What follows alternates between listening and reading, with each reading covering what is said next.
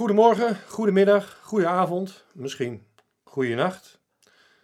Mijn naam is Erik van der Beek. Ik heb hier naast mij Marie-Therese Terhaar van de Rusland en Oost-Europa Academie. U inmiddels wel bekend waarschijnlijk, tenzij u voor het eerst eh, op haar website bent geweest en haar nog niet kende. Ik zal u zo eventjes uh, aan u voorstellen. Ik zal eerst mijzelf even voorstellen. Erik van der Beek dus, ik ben freelance journalist. Negen jaar lang voor, El, uh, voor Elsevier gewerkt, Elsevier Weekblad tegenwoordig geheten. Um, mijn belangstelling voor Rusland is ontstaan in 1989, want dat kan ik me nog heel goed herinneren, Marie-Therese. Dat was een hele roerige tijd. Uh, daar kun jij vast veel meer over vertellen dan ik. Maar ik ben toen een, een, weekje in Rusland geweest. Dat was toen nog geen Rusland, dat was de Sovjet-Unie. Het was een half jaar voor de val van de muur. Ik was daar met een groep studenten van de journalistiekschool Zwolle. En dat was echt een bijzonder uh, leerzame ervaring, want eigenlijk merkte ik en ook mijn medestudenten al die vooroordelen die we hadden over de Sovjet-Unie. Ja, er was een groot gebrek aan alles en ja, het stond op instort. Het communisme was failliet, de winkels waren leeg, al die dingen meer. Maar wat we ook merkten was dat die Russen, of die Moscovieten, want daar waren we, dat die eigenlijk veel beter geïnformeerd waren dan, eigenlijk, dan wij dachten. Want ons was het verhaal verteld, ja, het ijzeren gordijn, mensen worden daar dom gehouden. Wij merkten, die mensen weten meer over ons, de Europeanen, de Westerlingen, en zelfs over dat, dat kleine landje Nederland, dan dat wij wisten over dat grote Rusland of over dat grote Sovjetrijk. En ik herinner me dat als een bijzonder optimistische uh, tijd. Dat het was natuurlijk het begin van het einde van de Koude Oorlog. En hè, we hadden allemaal, uh, we hadden doe maar gehad met voordat de bom valt. We waren allemaal bang voor dat die bom zou vallen. Het was, het was ja, die kernwapenwetloop. Maar toen kwam, toen kwam Gorbachev. En, en Reagan die elkaar de hand drukte, het ene na het andere. Er kwam een nuloptie in, het, in de kernwapenonderhandelingen. Daar hebben de Nederlanders trouwens ook nog een belangrijke rol in gespeeld. Uh, Ruud Lubbers herinner ik me en uh, Hans van den Broek. Ja. Bijzonder optimistische tijd, begin van het einde van de Koude Oorlog. De jaren negentig braken uit. Ja. Iedereen blij. Wij blij in Nederland. De Russen minder blij, want daar stortte de hele boel uiteen, heb ik gelezen in jouw boek, uh, Marie-Therese. Zo ben ik ook met jou in contact gekomen. Ik heb je boek gelezen. Fantastisch, uh, leerzaam uh, boek. Jij hebt het allemaal beleefd uh, van dichtbij. Jij bent geweest in het land en daarom onze eerste ontmoeting was naar aanleiding van een interview wat ik met jou gedaan heb voor Novini, de helaas verdwenen website. En ja, um, ik zou het graag allemaal nog eens met je doornemen. Um, de mensen in Nederland, ja, voor jou is het allemaal gesneden koek. Door jouw boek te lezen ben ik ook uh, aardig op de hoogte geraakt, maar je kan het allemaal zo mooi vertellen. Uh, ook in lezingen die je geeft uh, door het land. En ja, laten we gewoon eens kijken hoe het allemaal ging vanaf 1989. Want toen hadden we nog de Sovjet-Unie. En de muur, de Berlijnse muur viel, we hadden Gorbachev, ik noemde het allemaal, wel een reken. Uh, de Sovjet-Unie uh, stort uiteen. Dat was nog niet in 1989. We hadden glasnost, we hadden perestroika. Neem ons mee in jouw verhaal. Ja, en omdat we het dus nu vooral over de buitenlandse politiek gaan hebben. En uh, natuurlijk Amerika, Europa en Rusland. En vandaag de dag de spanning. En ik blijf mij gewoon uh, ja, afvragen waarin het Westen de waarom-vragen zijn. Ik weet, Rusland is geen brave. Vandaag de dag is er weer genoeg te doen met Wit-Rusland, met Navalny en dergelijke. En de spanning loopt op. En ik denk echt dat het hoog tijd wordt dat we met elkaar uh, aan de tafel gaan zitten, praten, dialoog. En één van de dingen, Erik, ja. waar het helemaal al is fout gegaan in 1990 om precies te zijn, dus dat was één jaar na jouw val van de muur, dat is dat Gorbachev, nu was Reagan uh, al afgetreden en nu hebben we Bush. En dan zie je dat Gorbachev, uh, ja, dat land is er heel beroerd aan toe. Ik heb het met mijn uh, ja, ik heb er middenin gestaan. Uh, de jaren 90 hebben we nu. Hoeveel armoede er was, ja. Maar Gorbachev had niets meer. En hij was dus ook niet geliefd in eigen land. Dus in wezen moest die man, uh, in wezen een, een hij, ja, er werd hem gevraagd van Gorbachev, werkt u mee dat Oost-Duitsland eh, weer bij Duitsland komt, dus de hereniging. Ja. En eh, nou ja, dan komt natuurlijk de kwestie van de NAVO. En Ja. hier is, gaat het al helemaal fout. En vandaag de dag zie ik overigens veel Gorbachev op de Russische televisie. En dat hij schrijft in artikelen hoe hij eh, zich bedrogen voelt. Daar kun je een beetje allemaal lachwekkend over doen. En toch is hier de hoofdreden van vandaag de dag. Wat betreft het NAVO. Dus Gorbachev krijgt aangeboden bij Helmut Kohl en Genscher, minister van Buitenlandse Zaken. En Joe Baker, ja, minister Buitenlandse Zaken Amerika. Eh, Van dat als eh, Duitsland herenigd wordt, zal de NAVO geen inch, geen centimeter oprukken naar het oosten. En Ja. waar staan we nu? We staan aan de grenzen van het Russische Rijk. En het is net alsof de NAVO alles vanaf de westerse kant belicht. Maar het, het is helaas een zeer gevaarlijke situatie. En je kunt je ook afvragen, in Ja. hoeverre hebben wij boter op ons hoofd? Ja, want we waren allemaal zo ingenomen met die Gorbachev. eh, Mhm. Maar zien we die nog wel eens in de Nederlandse kranten eigenlijk? Of op de Nederlandse televisie? Het, is, hij, hij is, het is iemand op hele hoge leeftijd. Hij zal de 90 gepasseerd zijn, denk ik.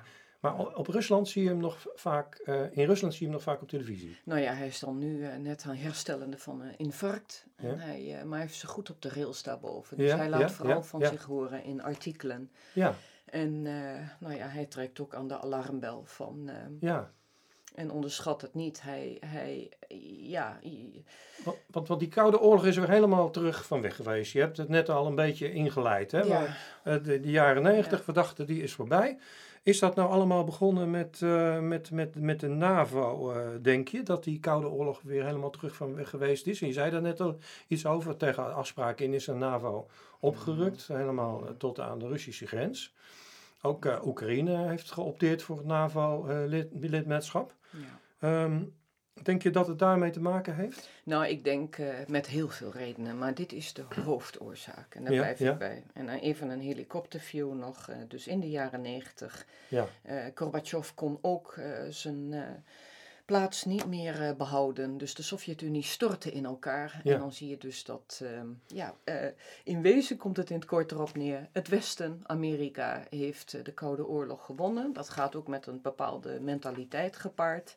In de jaren negentig is de grote loser Rusland. Wij dachten in het Westen dat we daar wel even democratie en vrijheid konden brengen. Met een shocktherapie. Daar heb ik het de vorige lezingen over gehad met de binnenlandse politiek.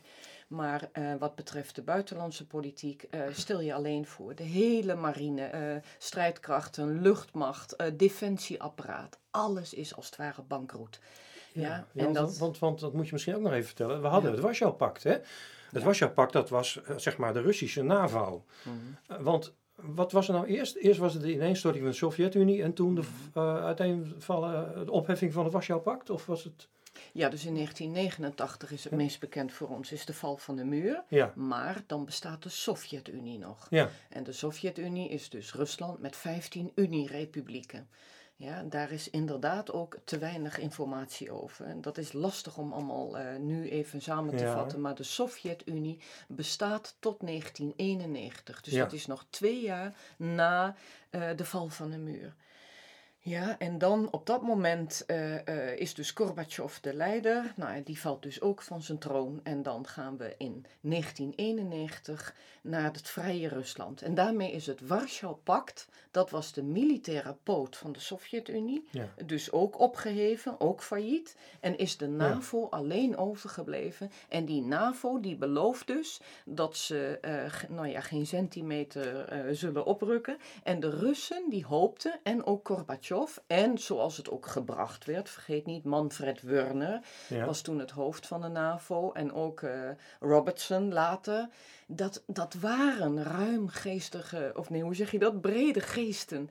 Die, die, want ik, ik wil niet alleen het Westen eh, daarmee eh, nou ja, benadelen. Eh, ehm, ja, helaas, later zijn er te veel mensen overtuigd geraakt van onze manier van denken is het beste. Maar er waren Ja. natuurlijk ruime geesten, ook bij de NAVO, ja. van deze kans moeten begrijpen om een gezamenlijk nieuw veiligheidspact te hebben waarin Ja. we Rusland betrekken en Europa en, en, en, en, en nou ja, het hopen op een, eh, op een eh, Ja. gezamenlijke toekomst. Ja, want Ja. Na, na Gorbachev kregen we Boris Yeltsin. Ja. Wat ik me van hem herinner is dat Mhm. hij nog eh, interesse heeft getoond voor een NAVO-lidmaatschap.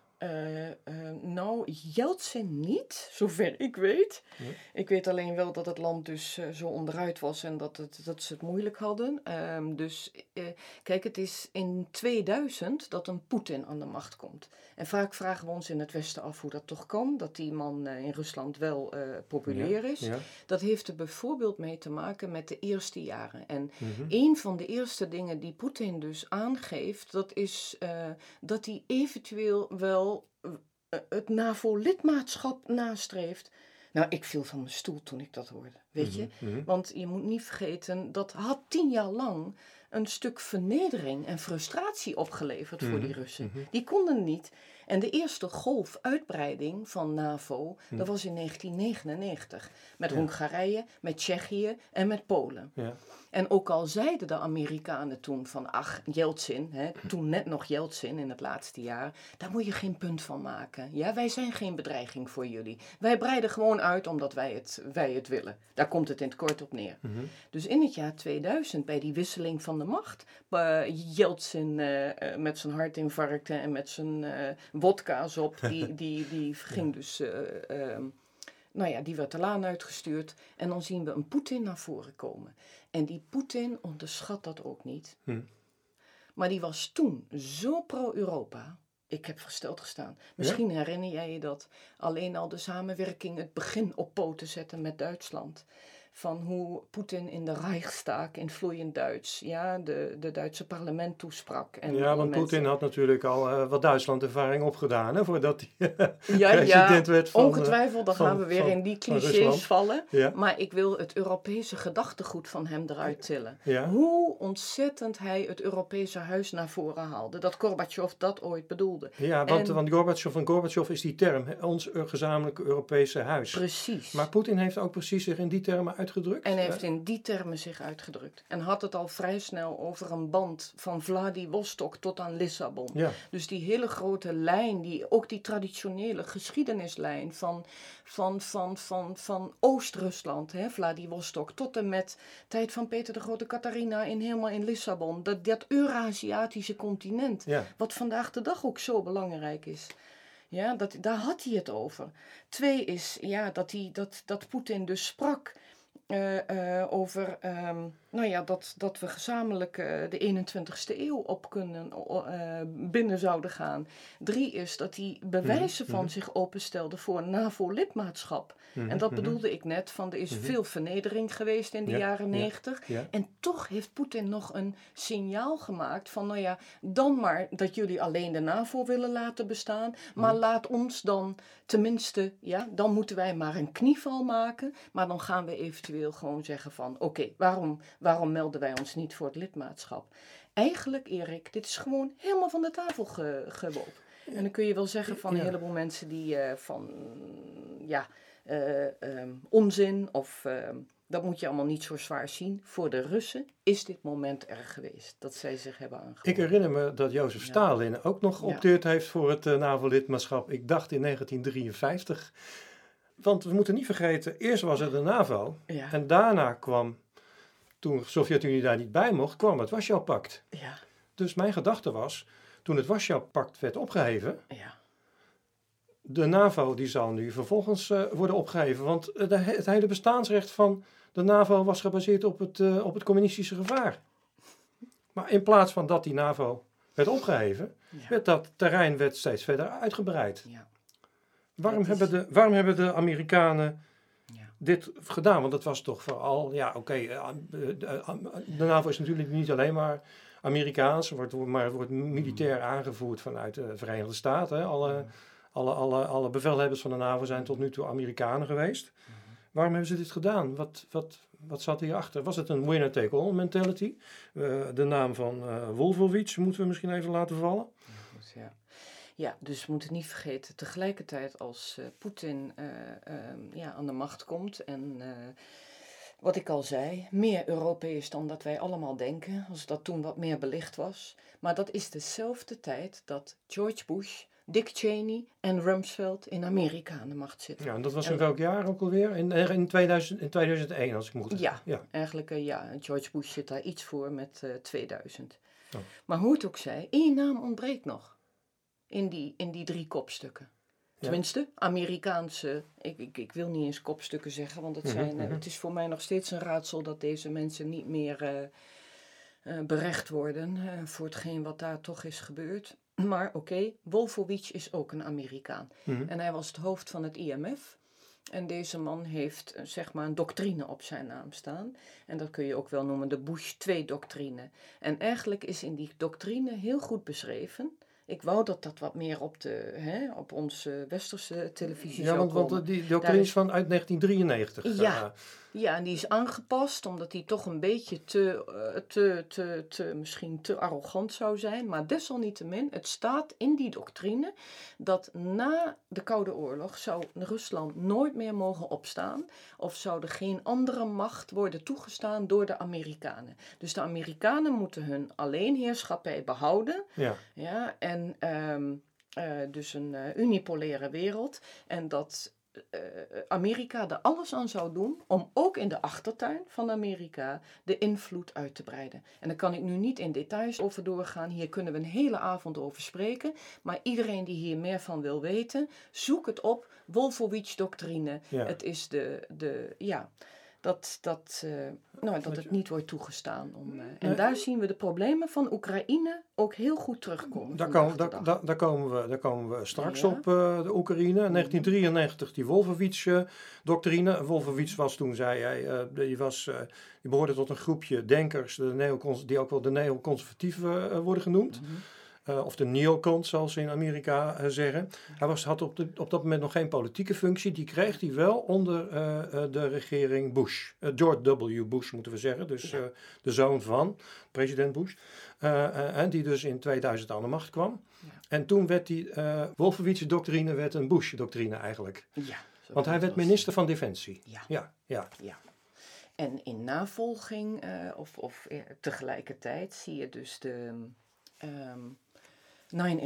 ja dat was Ja. natuurlijk... eh, En dat is 9-11, daar zie je nog dat eh, die beginnende Poetin, nogmaals, we, hadden, we wisten zelf helemaal niet eh, wat we met die man moesten. Ik zat nogmaals in Rusland in die tijd en Russen Mhm, waren mhm. over het algemeen helemaal niet met politiek bezig, laat staan, want die hadden hun handen vol aan zichzelf. Met dat land nog steeds in drama-toestand. ja. Maar eh, deze Poetin heeft dus wel aangegeven dat hij ehm, ja, gelijk George Bush zou steunen, Amerika, in de strijd in 9-11. In de strijd tegen het terrorisme, Ja. de War on Terror. War on Terror. Ja. En dat was, eh, nou ja, dat Poetin dus gelijk al aanbood van, eh, we willen jullie ook alle geheime gegevens geven in Afghanistan, waar de Taliban was. En nou ja, omdat de Russen veel ervaring hadden met de Northern Alliance daar in Noord-Afghanistan. dus de hele samenwerking werd op poten gezet. Ja. Strijd met terrorisme. ehm, maar goed, verder bood dus ook. ehm, Hij was ook de eerste, moeten we zeggen. Hè? Poetin was de eerste die eh, de Amerikanen hulp aanbood. Toch? Ja, Ja. ja. en als eerste kon die Alliances aanbood. Maar wat kreeg hij daarvoor terug? Ja. Eén is een antirakettenschild, waar Bush zich uit terugtrok. Dat was echt een probleem voor de Ja, dat Russen. dat ant- de anti-rakettenschild, dat moet je even uitleggen. Want dat kwam in Polen en in Roemenië. Of nee, het was toen nog geen... Alleen Polen en Tsjechië was het toen, geloof ja, ik. en Later werd Roemenië Polen was inderdaad. en Roemenië, eh, ja. En dat, was, dat betekende heel veel. Dat het dus het eh, ABM-verdrag, het Ja. Anti-Ballistic Missile.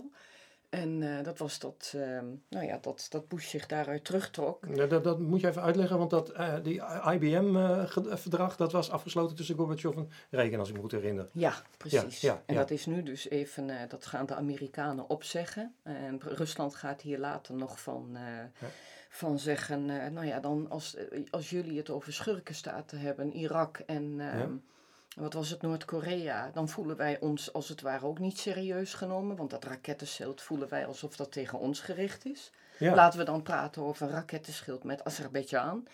Eh, maar dat werd ook van de tafel geveegd later. ze mochten niet meedoen in dat eh, missile shield, in dat, eh, in dat schild. Precies. Ik herinner me een interview van een Duitse journalist met Poetin. Dat die, dat, dat, dat, dat, dat die Duitse journalist echt dacht dat dat schild gericht was tegen Iran. En dat Poetin toen een beetje in de lach schoot. Mhm. Ja, ja, die heb je goed onthouden. En ik ben geneigd om daar nu over door te gaan. Maar ik wil vooral even verder, want wat kreeg hij nog meer terug? Terwijl hij Rusland in dat opzicht echt wel zijn eh, hulp aanbood en hoopte dus op samenwerking met het Westen. Eh, dat hij daarbovenop ook nog eens een NAVO-uitbreiding krijgt. Ja. En dat is met zoveel andere landen in 2004. Dus, en dat is dus ja. Want er waren twee uitbreidingsgolven, 1999 ja, en, en 2004. komt er nu aan, 2004. En 1999 was welke landen kwamen toen bij de NAVO? Dat is die Hongarije en Tsjechië en Polen. Ja, 2004? En 2004 zeggen de Amerikanen gewoon van, ja, Rusland, Poetin, dat heb je gewoon maar te slikken, we gaan gewoon door. Ja. En dan wordt het dus Estland, Letland en Litouwen. Ja. En dan komt het met Bulgarije en Roemenië. Ja. En dan komt daar bovenop Slowakije en Slovenië. Ja. Ja, dus dat is, dat is ook. Uh, hier begin ik te voelen dat Russen zich gaan verzetten. En intussen tijd in 2004, 2005, met die tweede uitbreidingsgolf, zie je ook dat die Poetin in eigen land mhm. wat grip krijgt uit die dramajaren van de jaren 90. Hij geeft het land een zekere stabiliteit, veiligheid en orde. Hij geeft ze toekomst. Russen beginnen te zien dat het beter gaat. De oligarchen worden aangepakt. En ze krijgen een stukje trots terug. En natuurlijk, vergeet niet de gefrustreerde en de, de, de vernederde uh, ja, toplaag van het oude Rode Leger. Tot en met wetenschap. Tot en met al die mensen die krijgen iets terug van jeetje. We hebben een leider die weer iets voor ons doet. En die gaan zien hoe ja, in dit hele verhaal ook de NAVO gewoon uh, ja, geen gehoor geeft aan de Russische frustraties en klachten. Dan heb ik het nog niet eens over Kaliningrad. Dus weer een ander verhaal voor de toekomst. Maar Russen gaan zich langzaam verzetten van... we hebben toch gehoopt dat we met het Westen zouden samenwerken. En wat krijgen we terug? Intussen tijd is er de regime changes. Met Irak, ja. met Libië in de, in, de, in, in de maak. En natuurlijk een beginnend iets van Syrië. En een Rus voegde daar in die tijd bij mij gelijk bij Oekraïne. En ik keek ze met verbaasde ogen aan van waar hebben jullie het nu over? Mhm. Ja, want ik ben daarin natuurlijk nog steeds een westerse vrouw die ook niet kon indenken dat ook het Westen zo, ehm, en dan met name Amerika, en dan Ja. ook met name die Wolfowitz-doctrine, ja, zo die alleenheerschappij wilde hebben en eigenlijk met bewuste bedoelingen ook geen samenwerking met Rusland wilde hebben. Ja, want nog Dus even- ik keek want- ze heel verbaasd aan. Ja, want nog even een stapje terug. Want we kregen eerst die inval van de Amerikanen in Afghanistan. En toen Ja. vielen ze Irak binnen. Ja, En, en toen eigenlijk hadden ze Rusland toen nog eh, binnenboord. Hè, dat- Ja. Dat Poetin eigenlijk steun bood enzovoort. ja, Maar toen ontstond die oorlog in Libië. Eh, eh, of toen werd hè, de Libië werd, eh, door de NAVO kort en klein Mhm. geslagen. Met een vluchtelingencrisis en alles tot gevolg. En, en toen begon het ook te rommelen in Syrië.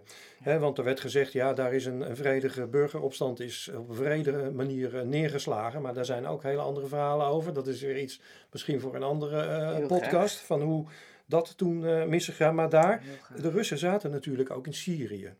De Russen, eh, eh, bij mijn weten, daar weet jij waarschijnlijk meer van, die hadden daar ook hun enige buitenlandse ha- eh, militaire haven. Ja.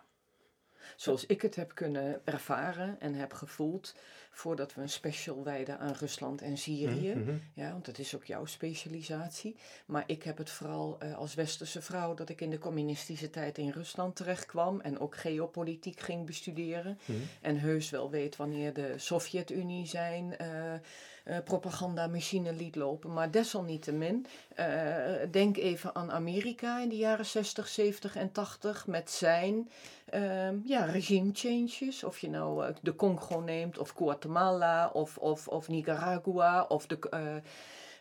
Zuid-Afrika. Zo weet ik heus dat Rusland ook in Vietnam en in Cambodja zijn invloedssfeer wilde verspreiden. Ja? Ja, ja. Allemaal Koude Oorlog. maar nu krijg je de Syrië-kwestie. En dan heb ik eh, versteld gestaan in Moskou, in Vladivostok, in Rusland, hoeveel Syriërs er om mij heen waren. Ja, dus dat is ook Koude Oorlog.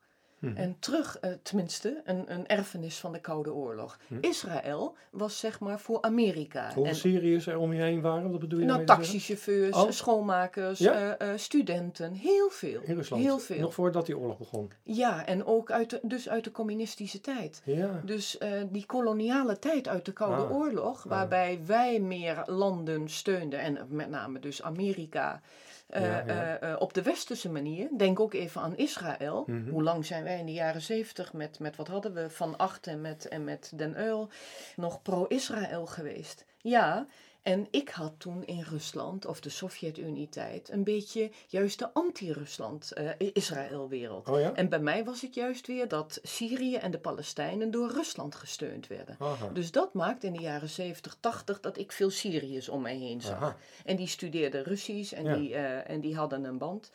Want eh, Rusland had in de Koude Oorlog al een, eh, een basis in, in het Midden-Oosten. Zoals Ja. Israël de basis was van Amerika, Mhm, zoals eh, in, de, in de Koude Oorlog ehm, ja, Syrië. ja, Syrië dus belangrijk voor Rusland. En daar begon het te rommelen in ja, welk jaar was dat ook alweer wanneer die oorlog begon in Syrië? Die, heeft wel, die duurt nu al langer dan tien jaar. Mhm. Dus, maar goed, eh, na Syrië kwam inderdaad Oekraïne, zoals je zegt. Daar begon het ook te rommelen. Daar kwam ook een, ja, daar kwam ook een kleurenrevolutie. Of eigenlijk moeten we nog verder terug in de tijd. Georgië, eh, daar kwam een kleurenrevolutie. En vervolgens eh, kwam die in Oekraïne. Kijk, dus op het moment in 2008 die teleurstellingen van die Russen, van ja, in wezen tellen wij niet mee, we worden niet gehoord, begon ik nog iedere keer aan ze zeggen van, hé hey jongens, doe niet zo gefrustreerd, je moet ook wat kritiek kunnen hebben. Maar later, begin, of later ging het kwartje echt wel vallen en zij begonnen ook te melden van, als jullie maar doorgaan met die regime changes en met die Arabische lentes, ja, Mhm. jullie beginnen ook op te rukken naar Oekraïne. Dat is onze achtertuin en dat is onze duizendjarige geschiedenis.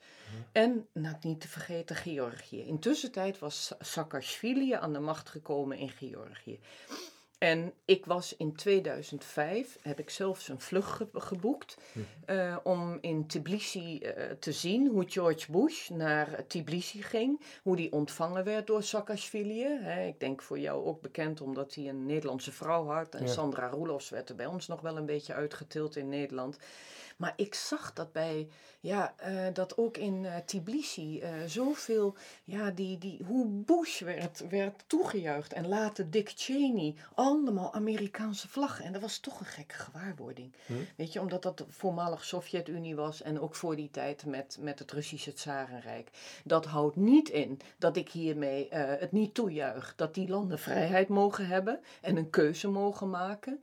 Alleen in hun armoe en een deel frustratie en corruptie was het heel makkelijk om die landen te manipuleren.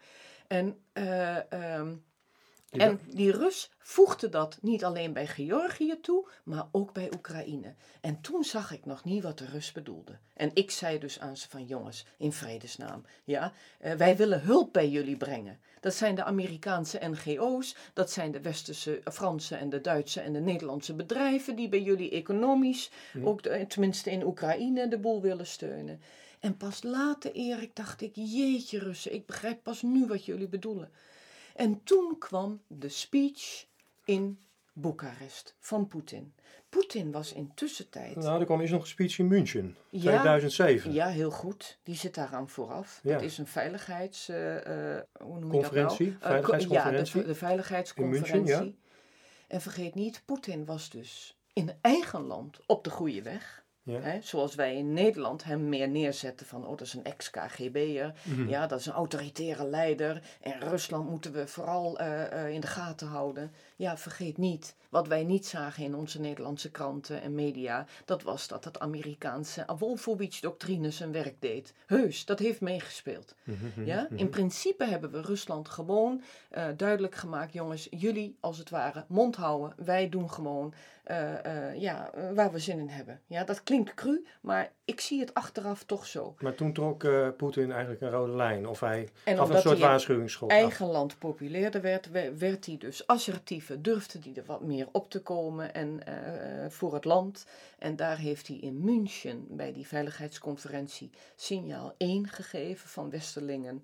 eh, en met name dus de NAVO, ehm, ja, tot hier en niet verder met die uitbreiding. Ja. En een jaar daarop komt de NAVO-top in Boekarest. En daar begint uitbreidingsgolf nummer drie. Met nu Albanië en Kroatië en al, eh, eh, al, al, al die landen van het voormalig Joegoslavië komen erbij. Nog kleinere landjes, allemaal te veel om nu op te noemen.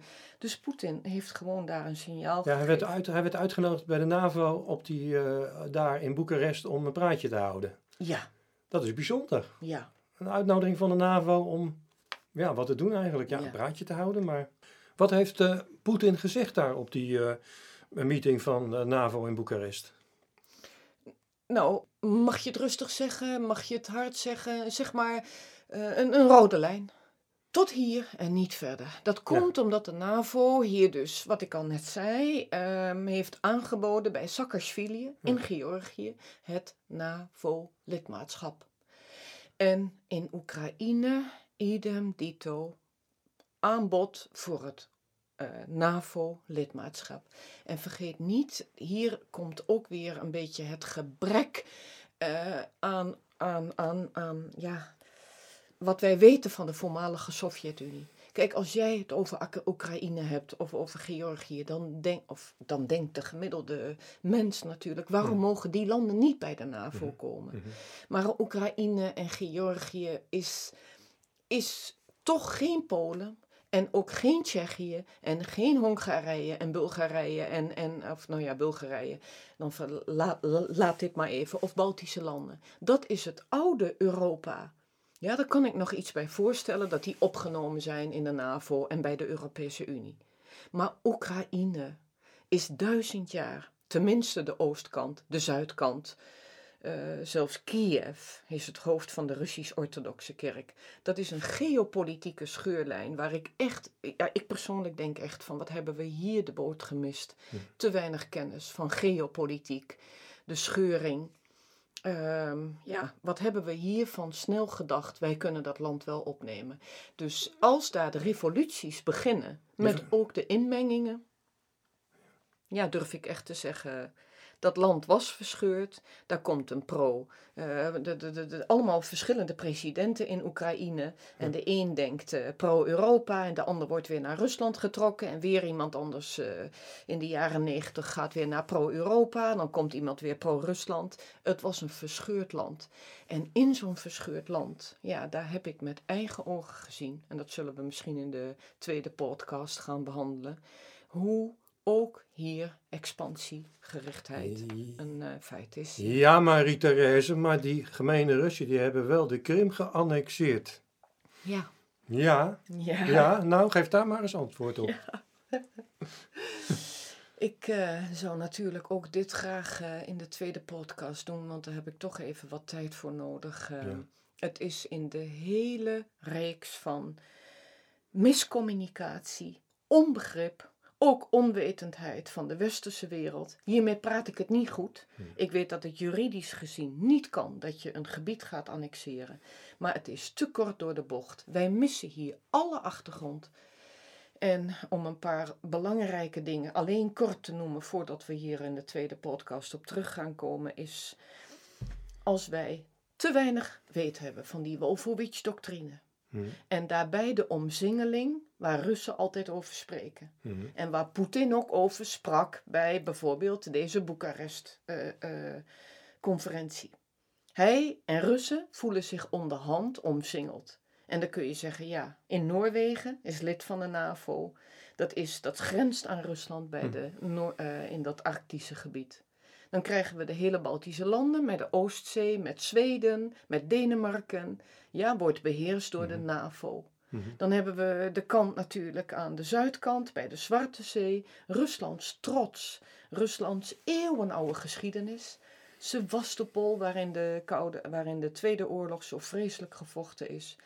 En nogmaals, als wij in het Westen te weinig weten van die doctrine, van de bedoeling dat de Amerikanen en de NAVO, ja, ook Oekraïne, binnen onze invloedssfeer zouden krijgen, ja, dan voel je, dan is de hoofdbedoeling geweest om de Zwarte Zee met de Krim in handen te krijgen. De Zwarte Zee met de Krim, waar de, de Russen een eigen militaire basis hadden. En, uh, Ook dat. Een vloot. Ja.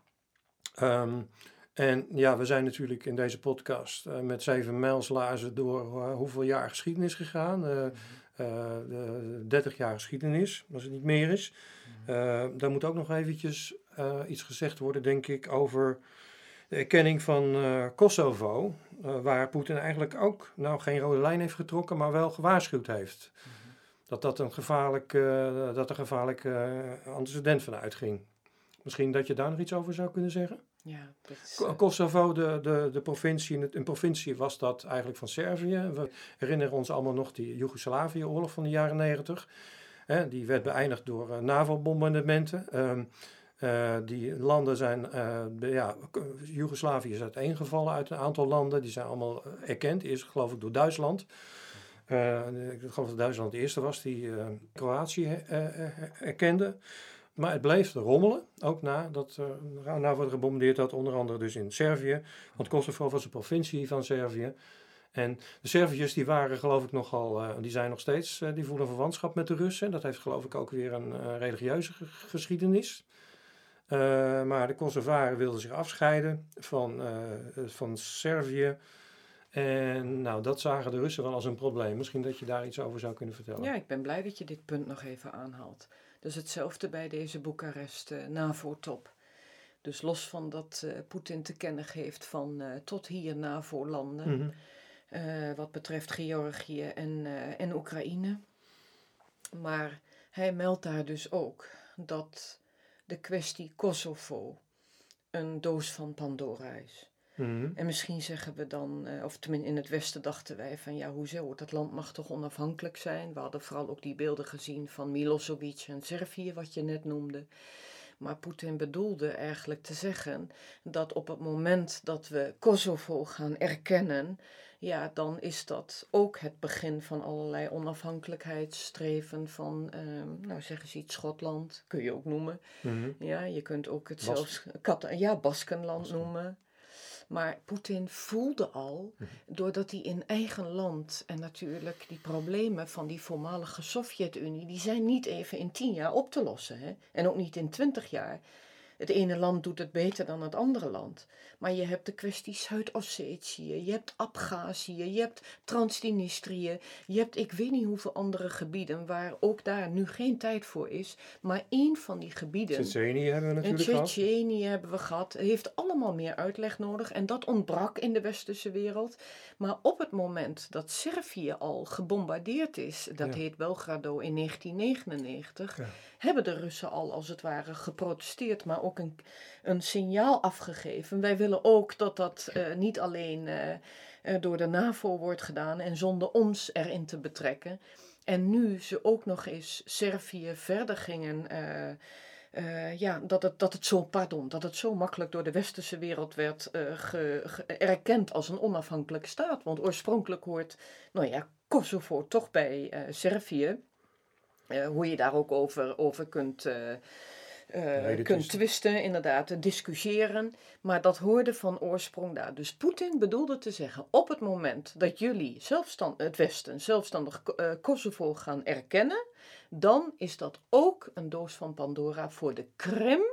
En de Krim hoorde toen dus bij Oekraïne na het ineenstorten van de Sovjet-Unie, maar was eeuwenlang Russisch gebied. Dus op die Krim, daar woonden 2,5 miljoen mensen. En daarvan was zeker, nou, tussen de 70 en 80 procent van Russische kom af. En die zouden hoe dan ook bij Rusland willen gaan horen. Nou, de gevolgen hebben we gezien een paar jaar geleden. En, eh, Maar dat, maar dat werd niet erkend door het Westen, dat die Krim bij Rusland, eh, dat die zich afscheiden en dat de, eh, in een referendum de mensen zich uitspraken voor hereniging met Rusland. precies. Precies, ja. Nou, ehm Marie-Therese, dat was een aardige tour de force, die we, eh, of eh, hoe zeg je dat? Ehm, een aardig eh, lange geschiedenis die we besproken hebben. Ehm, ja, ik merk bij jou een bepaalde gepassioneerdheid om dit verhaal te vertellen, want daar sluiten we dan maar mee af. Ehm, eh, eigenlijk, jij vindt, dit verhaal ontbreekt in de media, in de, in de, in de, in de kranten, op de actualiteitenrubrieken. Het is een stukje achtergrond wat, wat, mens, wat veel Nederlanders eigenlijk niet, niet meekrijgen via de massamedia. En ehm, ja, jij probeert dit dan op jouw manier, jij trekt volle zalen, je trekt het land door met je lezingen. Ehm, waar kunnen mensen, nou, mensen die tot, ja, waar kunnen ze dat beluisteren? Ze kunnen naar je website gaan, daar, kunnen ze, daar kunnen ze je boeken. Of uh, er staat daar misschien ook agenda waar ze je in het land kunnen bezoeken. Ja. Ja. Nee, dat is fijn. Uiteraard, mensen kunnen gewoon vanaf uh, september, oktober gaan boeken. Er zijn veel verschillende thema's, ja. ja. Dus je moet echt wel ehm, het is alleen, uh, ja. Ja, want dit is, dit is dan een geopolitiek thema wat we van, in deze podcast hebben besproken. Het, het internationale verhaal. Maar uh, er zijn ook andere thema's die jou na aan het hart liggen, waar je goed over kunt vertellen. En dat zijn. Ja, de cultuurthema's. Dat is natuurlijk wat neutraler. Ja? ja. En we hebben genoeg Malevich, een stedelijk museum in Amsterdam, waar ik graag over vertel. Tot en met alle Peter de Grotes, Catharina de Grotes en Tolstoy's en Tsjechovs. Ja. En dat is eigenlijk ook wat ik eigenlijk uh, wil, wil. Het is zo'n gemiste kans om niet met Rusland samen te werken. En om je te verdiepen. Ik hoef niks met Rusland. Ik, ik, ik, uh, ik, wil, ik, ik voel mij neutraal ik vind dat we, ja, soms is het een gevaarlijke situatie, hoe we in een oorlogssituatie uh, terecht zijn gekomen. Hm. Alles is westers belicht, hm. met nogmaals alles wat er in Rusland niet goed is. Maar wat ik hoor en wat er voor mogelijkheden zijn en wat Russen tot op de dag van vandaag graag bij Europa willen horen. Ja, dat is. Uh, hadden we daar maar wat meer berichtgeving over gehad. En niet alleen berichtgeving. En is ook geen verwijt naar journalistiek, want ik kan me voorstellen dat het voor sommige journalisten niet makkelijk is om al deze materie te begrijpen. En soms zijn er ook jonge mensen aangenomen. Vanaf het jaar 2008 hadden we niet alleen een economische crisis, maar ook in de mediawereld moest het allemaal bezuinigen. Dus het is niet makkelijk om dit allemaal te vatten. En misschien komt het omdat ik 35 jaar in de Sovjet-Unie en in Rusland heb doorgebracht, maar van lange tijd gewoond. Maar het is, ik kan gewoon merken dat het vaak onwetendheid is. Ja, laat ik het aardig zeggen. Maar ben ik uh, minder aardig, dan sta ik ook versteld hoe de Brusselse en Washingtonse politiek en de politici, niet te vergeten, zo uh, ja, eenzijdig alles, alles hebben, uh, belicht, ja. hebben bericht dat, dat je daar soms wel moedeloos van wordt. En het hoeft niet zo te zijn. Wij kunnen heel veel met dat land. Het zijn gemiste kansen. En voor de toekomst heel belangrijk dat we nu nog ja, met minder westerse pet op gaan kijken en uh, samenwerken. Praten, nou, praten. gelukkig hebben we Marie-Thérèse om dat deel van het uh, verhaal uh, te belichten. Marie-Thérèse, ik wil je hartelijk danken voor dit gesprek. We gaan er in de volgende podcast ongetwijfeld op door. Hartelijk bedankt iedereen thuis. een prettige dag nog, of een prettige nacht misschien wel, als het heel laat op de avond is, als u deze podcast beluistert. Tot de volgende keer.